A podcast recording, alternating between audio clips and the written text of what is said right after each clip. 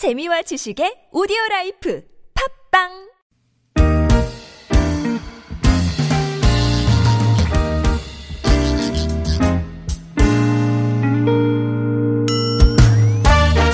서울 속으로 2부 시작됐습니다. 월요일 공동주택 상담과 소상공인 여러분을 위한 상담 격주로 진행하고요. 오늘은 김태근 변호사와 함께 공동주택 상담 함께 하실 수 있습니다. 어서 오십시오. 네, 안녕하세요. 안녕하십니까? 네. 또 오랜만에 뵙습니다. 네. 뭐 건강상 별일이 있으신 건 아니죠? 아, 저는 네. 멀쩡하죠. 마스크를 이렇게 착용하고 오셨길래 네. 미리미리 저 어, 감기 바이러스와 차단하려는 노력은 음. 아, 굉장히 훌륭하신 것 같습니다. 네. 음. 요즘 저 미세먼지 오늘은 또 중국발 황사도 있다 그래 가지고 음. 네. 저 외출하실 때 꼭 마스크 좀 이렇게 미세먼지 방지용 황사 방지용 마스크 네, 이런 거 좀 챙겨서 나오시면 좋을 것 같아요. 그러니까 맨 처음에 아침에 나올 때는 그렇게 미세먼지가 많지 않았던 것 같은데. 아 그러세요? 어, 갈수록 뭐가 좀 맞습니다, 음, 맞습니다. 심해지는 시간- 것 같네요. 시간이 흐르면 흐를수록 약간 이제 대기가 정체돼 있는 느낌이 음. 더 들어서 네, 쌓이고 있나 봐요. 자, 구글 플레이나 애플 앱스토어에서 TBS 애플리케이션 내려받아 설치하시면 어, 실시간 무료 메시지 보내실 수 있겠고요. 샵 0951번 단문 50원 장문 100원 유료 문자 또 카카오톡은 TBS 라디오와 플러스 친구 맺으시면 무료 참여하실 수 있습니다. 어, 본격 상담으로 들어가기 전에 오늘 또 어, 전하고 싶은 얘기가 있으신가 봐요? 네.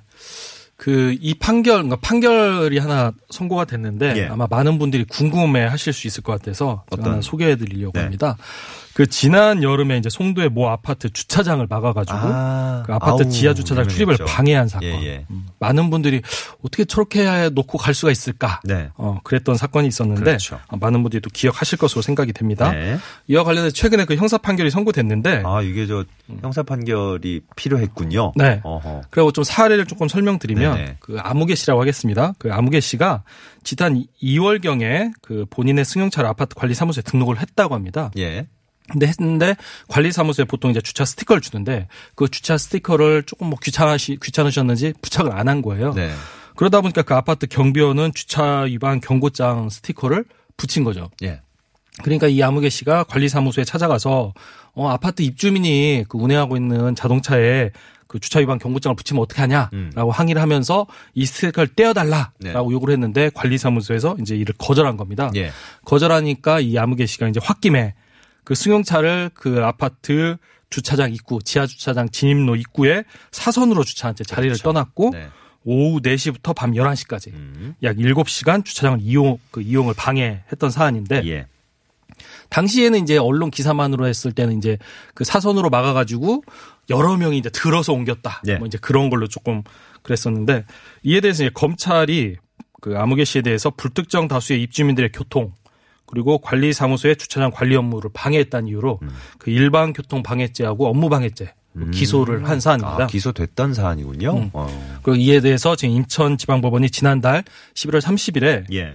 그 아무개 씨에 대해서 일반 교통방해 업무 방해죄를 적용해서 징역 6월에 집행유예 2년을 선고했습니다. 아하. 아하. 그래서 이제 이런 식으로 만약에 아무리 좀 아파트 입주민으로서 답답한 일이 있다 하더라도 예. 홧김에 다른 입주민들의 교통이나 관리사무소의 업무를 방해하면 예. 어, 일반 교통방해와 업무 방해죄로 처벌받을 수 있고 어. 그리고 이제 집행유예라는 정과까지 어, 얻을 수 있다라는 예. 그 사례를 소개해 드립니다. 예, 집행유예 받긴 했지만은 어쨌든 확실한 유죄 판결을 받은 거니까. 음. 예. 예.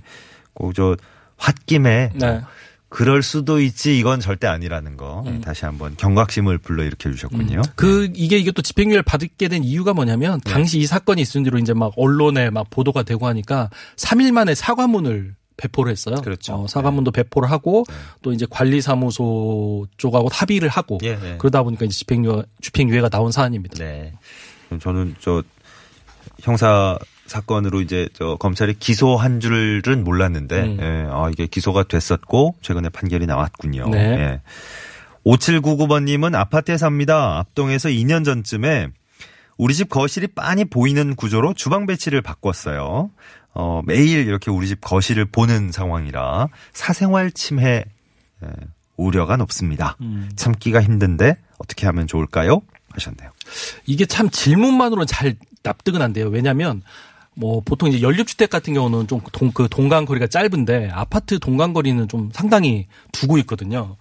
그래가지고 와 이 주방 배- 배치를 바꿨다고 해서 그그 서로 동이 다른 그 앞집 거실이 빤히 보일 정도가 됐다라는 게 사실 잘 이해가 안 가는데 그 예전에 지은 음. 예, 그런 거는 이제 동간 간격도 상당히 넓고 네. 근데 요즘은 이제 어, 동 간격도 상대적으로 예전에 지었던 거에 비해서 좀 줄어든 곳도 많고 음. 그리고 요즘은 그뭐 판상형도 있고 막 그렇잖아요. 네, 네. 예, 근데 저 어, 타워처럼 그렇죠. 탑처럼 이렇게 한 데는 이렇게 저어한 한 건물에 음. 여러 방향을 음, 방향으로 맞습니다. 이렇게 두고 볼 수 있잖아요. 네. 그러니까 사실은 앞에 있는 집이 어떻게 각도를 조절하냐에 따라서 많이 보일 수도 있죠. 음, 네, 서로 수 서로. 네. 그래서 이렇게 이제 주방 배치를 바꾸는 거는 원칙적으로는 그 집 안 내부에 그 내부의 일이기 때문에 각 아파트의 소유자가 알아서 할 수 있는 일이에요. 할 수 있는 일이고 다만 이제 그 집안에 뭐 비내력벽을 철거를 하면서 뭐 이제 아랫집이나 윗집에 문제를 일으킬 경우를 대비해서 그 해당 동의 입주민들의 동의를 받는 네. 경우는 있습니다. 음. 근데 지금 이 사안은 해당 동의 입주민의 동의를 받는 게 아니라 해당 동과 그 제가 지금 이제 질문을 이해하는 거는 그렇게 되는데 해당 동이 아닌 앞동 예. 어, 앞동에서 지금 사시는 분이 우리 집 거실을 빤히 쳐, 보이는 구조로 이제 지방 배치, 어, 주방 배치를 바꾸었다. 이제 그런 취지로 보이시는, 보이는데 예.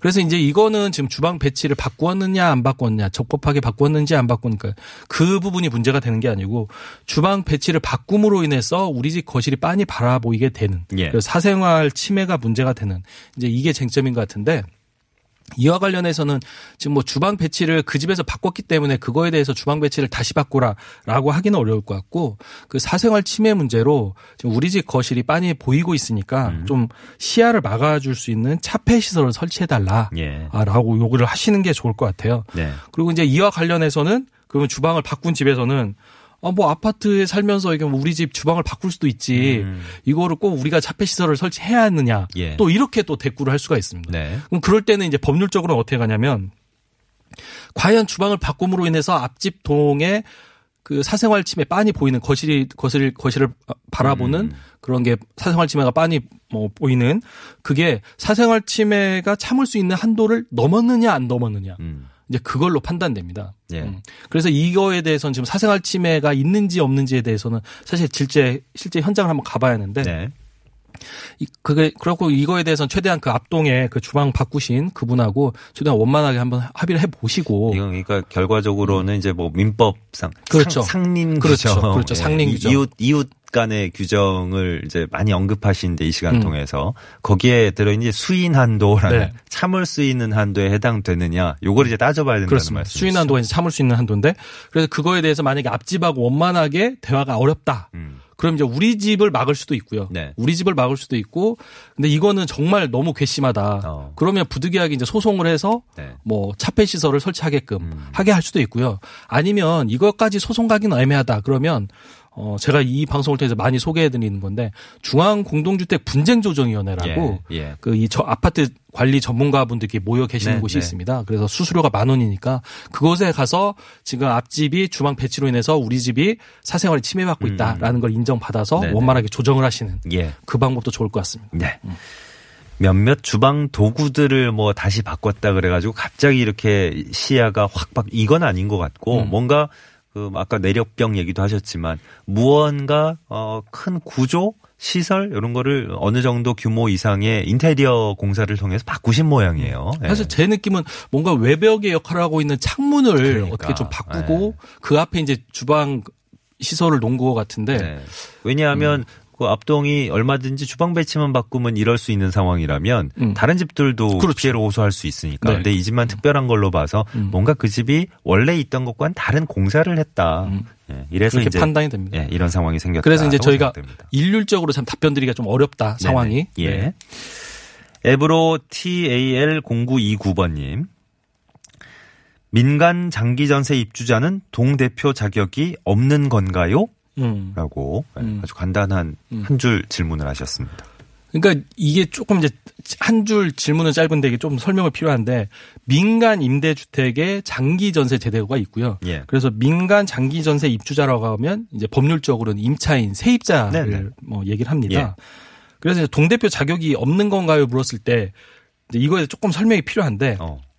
지금 우리나라 법제도가 어떻게 이루어졌냐면 예. 아파트 소유자에 대해서는 입주자 대표 회의 그리고 아파트 세입자 또는 임차인에 대해서는 임차인 대표 회의를 구성하도록 돼 있습니다. 예. 그래서 이제 부- 보통 이제 분양 아파트인 경우는 입주자 대표회의가 구성되고 임대 아파트에서 임차인 대표 임차인 대표회의가 구성이 됩니다. 네. 근데 이제 이거와 관련해서 주로 문제가 되는 경우가 분양 아파트하고 임대 아파트가 혼합되어 있는 혼합 단지에서 예. 이제 문제가 되는 건데 그래서 이제 이 경우 이런 혼합 단지에서는 아파트 관리는 분양 아파트의 입주자 대표 회의하고 임대 아파트의 임대 사업자가 합의하에 결정하게 돼 있습니다. 네.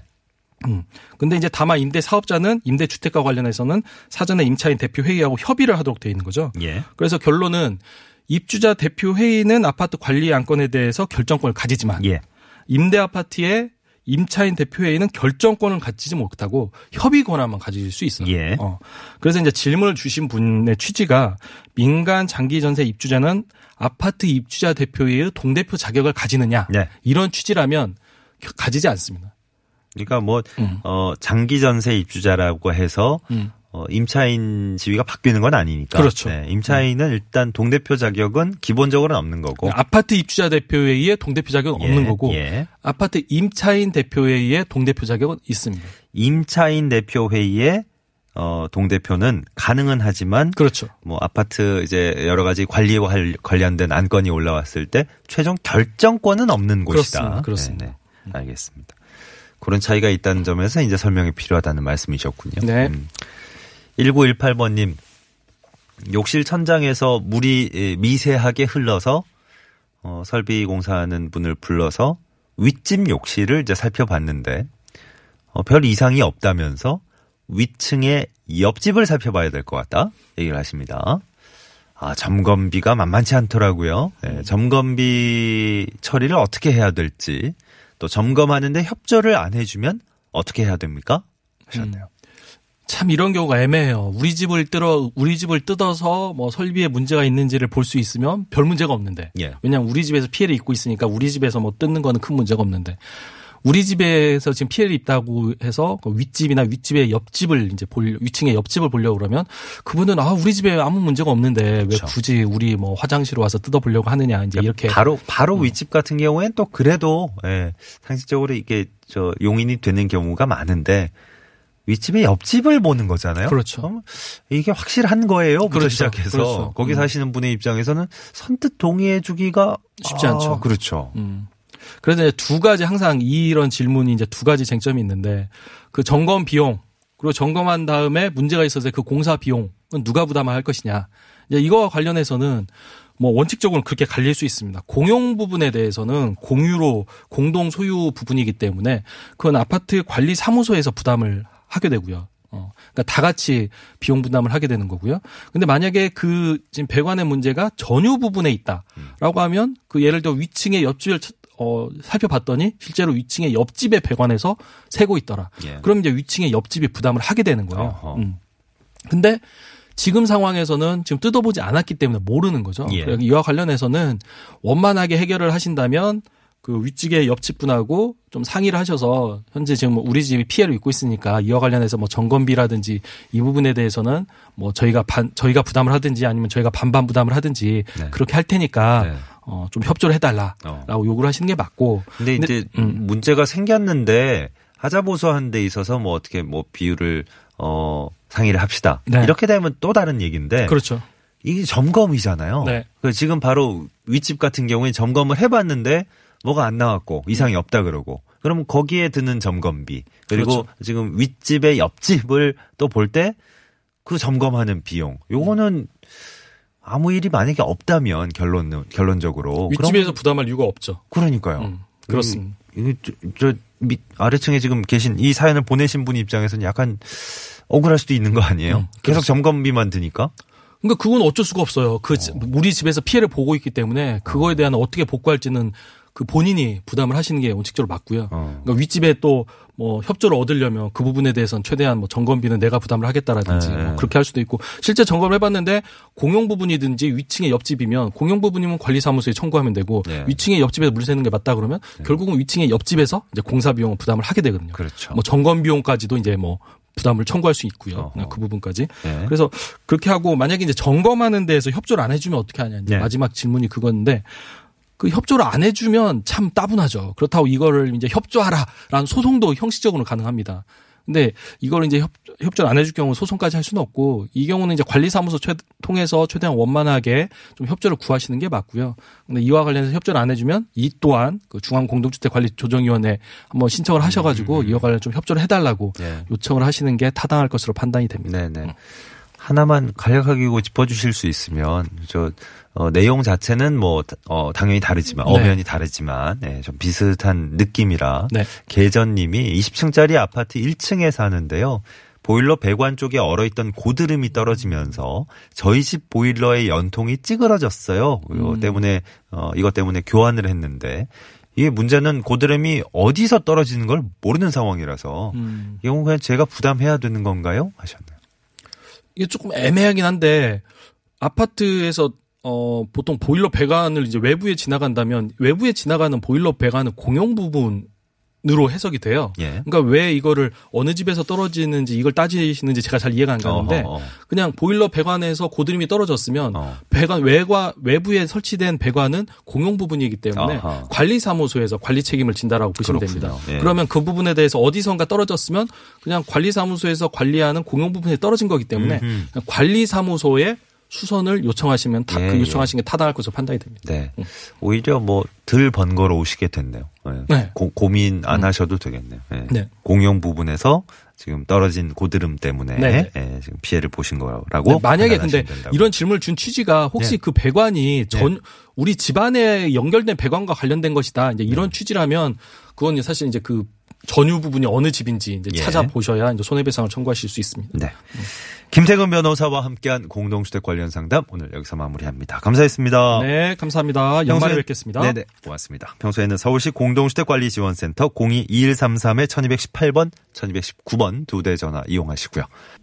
내가 그때 너 내가 그때 너 잡았더라면 잡았더라면 네, 월요일에 함께했던 서울 속으로 이제 물러갑니다. 0990번님께 선물 전해드리고요. 어, 4836번님이 그동안 방안이 안 돼서 너무나 추웠던 집에서 5년 살다가 지난 주말에 이사하셨다고 어, 올겨울 참 따뜻하게 보낼 수 있을 것 같다 하셨네요. 네, 축하드립니다. 박정현과 싸이가 함께 부른 어, 어땠을까 이 노래도 신청하셨는데 오늘 끝곡으로 네, 축하의 의미로 전해드리도록 할게요. 행복한 하루 보내시고요. 내일 아침 11시 6분에 다시 옵니다. 고맙습니다. 쓰지만 맛있다 그 시절 우리의 도수는 거의 웬만한 독주보다 높았어 보고 또 봐도 보고팠어 사랑을 해도 해도 서로에게 고팠어 목 말랐어 참 우리 좋았었는데 헤어질 일이 없었는데